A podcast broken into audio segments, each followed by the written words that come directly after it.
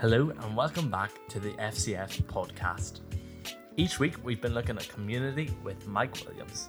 This is our 10th and final week, so let's hear what Mike has to finish up with. Hi, everyone. Thank you for tuning in to this meditation. This is the 10th and final podcast in this series on the theme of one another. Today, we focus on some words of Jesus found in John chapter 13 verse 14, where he said, You ought to wash one another's feet. Today we're thinking about washing one another's feet. Now, I'm sure this story is well known to you. As an eyewitness, John wrote the Gospel, and all the little details of his resurrection make the story come alive. We can just see it happening. We can see Jesus rising from the supper table, taking off his outer cloak, picking up a towel, tying it around his waist, pouring water into a basin, then washing his disciples' feet, finishing by wiping them with the towel. It's interesting to note that this is the one and only time in the Gospel record where Jesus instructs his followers to copy his example. In chapter 13, verse 15, he explained, I have given you an example that you also should do just as I have done. But this raises the question of how we are to interpret what Jesus instructs here. Should we interpret Jesus' instruction literally? Well, some churches do.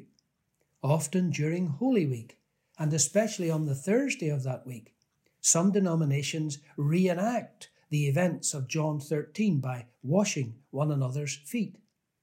It has become part of their church ritual and worship. There's nothing wrong with this practice, and although I have never seen it done as part of a worship service, perhaps we should give it a go sometime in FCF. However, I think there is more to it than a simple reenactment. There are principles behind and beneath Jesus' example. First, there's the principle of seeing and meeting the needs of others. No one else had washed the disciples' feet that day. It was a sandal wearing country, and feet naturally became dusty after walking along a street or a country road. Usually, guests would have had their feet washed before they ate their meal. Small details matter in the eyes of the Lord. And noticing that feet had not been washed, Jesus decided to do it himself. He saw a need and he met it. Second, there is the principle of humility. It's not difficult for us to imagine that washing people's feet is not something we would enjoy. There are some who suffer from podophobia, a fear of feet, sometimes seeing feet or touching feet, sometimes seeing or touching their own feet. This is why the task was normally the reserve of the lowest ranking servant, someone to whom the most menial tasks were given. We must not underestimate the significance that Jesus did not think so highly of himself that such a task was beneath him. Something needed doing. No one else was bothered so Jesus washed their feet. This action demonstrated a humble attitude that he wants us to adopt as well. This is the principle of humility. Third, there is the principle of leadership. Jesus, as teacher of this group, as master of the disciples, sets an example of how leadership should be expressed. Leaders in the Christian tradition need to, to grasp the link that binds service with leadership. Before adopting a role as leader, a Christian should first embrace the role of servant. I recall something one of my university professors said in a lecture once. The lecture was in practical theology, and the professor was the Reverend Dr. Murdo Ewan MacDonald from the Isle of Harris in the Outer Hebrides. Speaking of the role of a minister, he said, A minister is a servant to his congregation, but the congregation is not his master. Leaders are not necessarily people who bark orders. Rather, they are people who serve others and lead by example and relationship. Fourth, there is the principle of leaving a positive legacy. In washing the disciples' feet, Jesus left a legacy for subsequent generations like us. We mustn't forget the importance of laying down the foundations of solid Christian truth and principles for the next generation to follow. The psalmist wrote in Psalm 78, verses 5 and 6 God established a testimony in Jacob and appointed a law in Israel, which he commanded our fathers to teach to our children, that the next generation might know them, the children yet unborn, and arise and tell them to their children. You see, the testimony and the law we want the next generation to embrace includes the principle of seeing and meeting the needs of others, the principle of having an attitude of humility, and the principle of leading by serving and through relationship. The principle of leaving a legacy means the next generation can continue to build the kingdom of God on a solid foundation that we have laid. Finally, there's the principle of indwelling the principle of indwelling.